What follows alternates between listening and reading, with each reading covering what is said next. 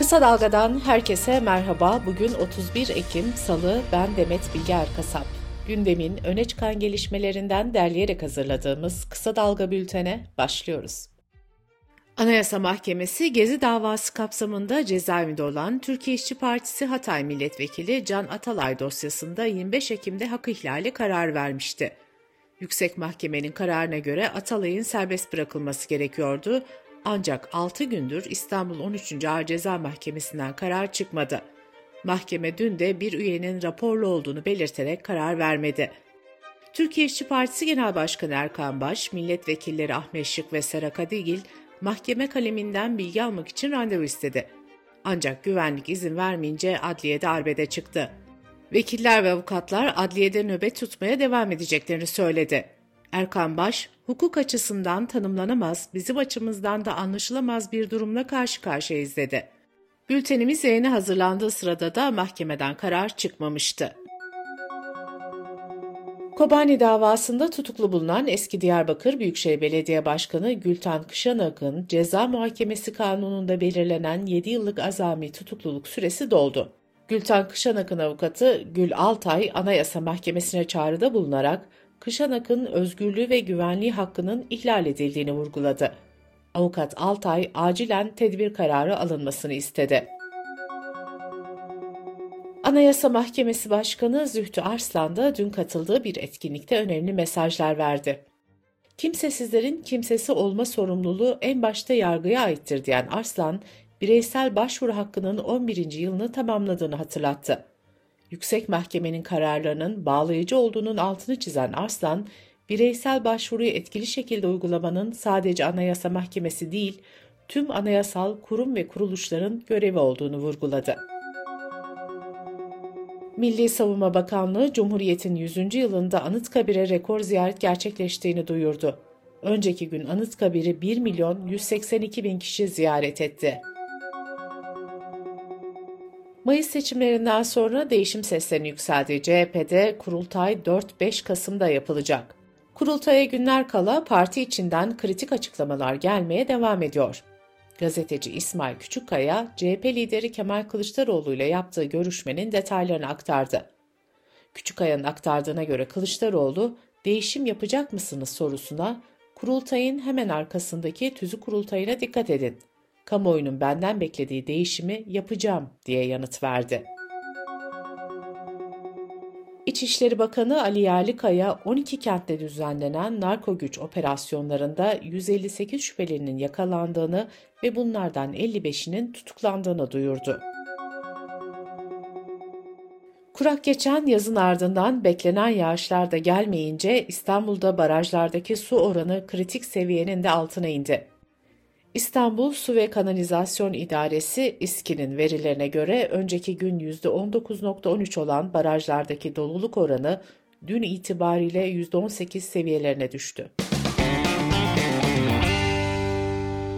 Kısa Dalga Bülten'de sırada ekonomi haberleri var. Ekonomi Koordinasyon Kurulu Cumhurbaşkanı Yardımcısı Cevdet Yılmaz Başkanlığında dün toplandı. Toplantı iki buçuk saat sürdü. Yapılan açıklamada önümüzdeki dönemde para ve maliye politikalarını etkin kullanarak enflasyonla mücadelemizi kararlılıkla sürdüreceğiz denildi. Türkiye İstatistik Kurumu Ekim ayına ilişkin ekonomik güven endeksi verilerini açıkladı. Endeks Eylül ayında 95.4 iken Ekim ayında %1.2 oranında artarak 96.5 değerini aldı. Kira krizi sürerken yargıdan önemli bir karar çıktı. İzmir'de bir ev sahibi kiracısını tahliye etmek için dava açtı. Mahkeme kiracıya yapılan zammın %25'in üzerinde olduğunu tespit etti ve ev sahibinin tahliye talebini reddetti. İzmir 4. İcra Hukuk Mahkemesi ayrıca kiracısına yasal zam oranı %25'in üzerinde kira artışı yapan ev sahibinin kötü niyet tazminatı ödemesine hükmetti. Dış politika ve dünyadan gelişmelerle bültenimize devam ediyoruz. İsrail'in Gazze'ye yönelik saldırıları 24 gündür devam ederken Gazze'deki Filistin Sağlık Bakanlığı'na göre öldürülenlerin sayısı 8 bini aştı. Verilere göre saldırılarda hayatını kaybedenlerin 3342'si çocuk, 2262'si ise kadın. İsrail yetkililer Hamas'ın saldırılarında 1400 İsrail'in öldürüldüğünü duyurmuştu. Bu arada Hamas'ın 7 Ekim günü İsrail'deki müzik festivalinde rehin aldığı kişilerden Shani Luk'un öldüğü açıklandı. Annesi 22 yaşındaki kızının ölümünün bir kemik parçası üzerinde yapılan testle ortaya çıktığını söyledi. İsrail savaş uçakları yaklaşık 12 bin kişinin sığındığı Kudüs Hastanesi'nin çevresindeki yerleri önceki gece boyunca bombaladı. Filistin Kızılay'ı İsrail'in El Kudüs Hastanesi'ni boşaltmaları konusunda kendilerini tehdit ettiğini açıklamıştı. Ancak Gazze'nin kuzeyindeki hastanelerden hastaları nakletmek imkansız. Birleşmiş Milletler'e bağlı Filistinli mültecilere yardım kuruluşu hastanelerde yüzlerce hastanın mahsur kaldığını ve fiziksel olarak güneye hareket edemeyeceklerini söyledi. BBC Türkçe'nin aktardığına göre Uluslararası Ceza Mahkemesi savcısı Kerimhan, Gazze ve İsrail'i ziyaret etmek istediğini söyledi. Savcı ayrıca sivillere yönelik yardım dağıtımının da engellenmemesi gerektiğini vurguladı. Birleşmiş Milletler'de Gazze'ye 33 tır daha gönderildiğini ancak halkın daha fazla yardıma ihtiyacı olduğunu bildirdi.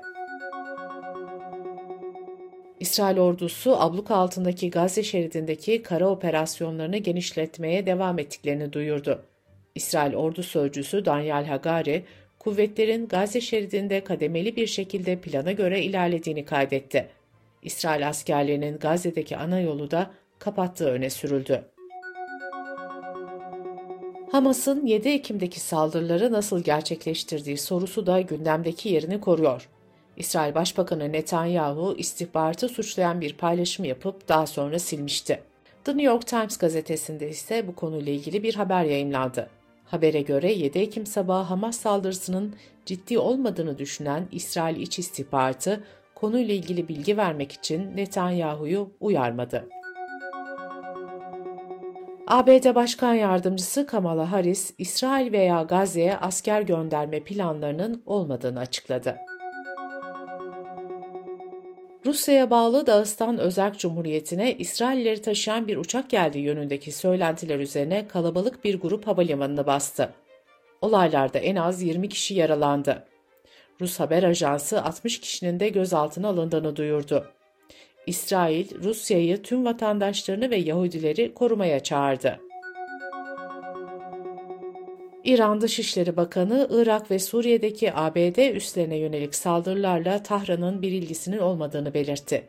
Iraklı bakan aynı şekilde Hamas'ın İsrail'e saldırısının da tamamen Filistin işi olduğunu öne sürdü.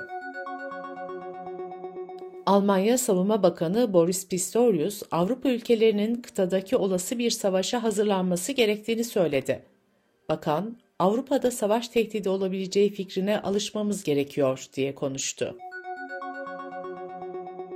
Amerika'da Cadılar Bayramı kutlamalarına yönelik silahlı saldırılarda ölenlerin sayısı 6'ya yükseldi, en az 50 kişi de yaralandı. Kazakistan'ın Karaganda eyaletinde bir maden ocağında 28 Ekim'de çıkan yangında hayatını kaybeden işçilerin sayısı 45'e yükseldi. Bültenimizi kısa dalgadan bir öneriyle bitiriyoruz. Gazeteci İbrahim Ekinci'nin bir haftanın ekonomi gündemini yorumladığı podcast'ini kısa dalga.net adresimizden ve podcast platformlarından dinleyebilirsiniz.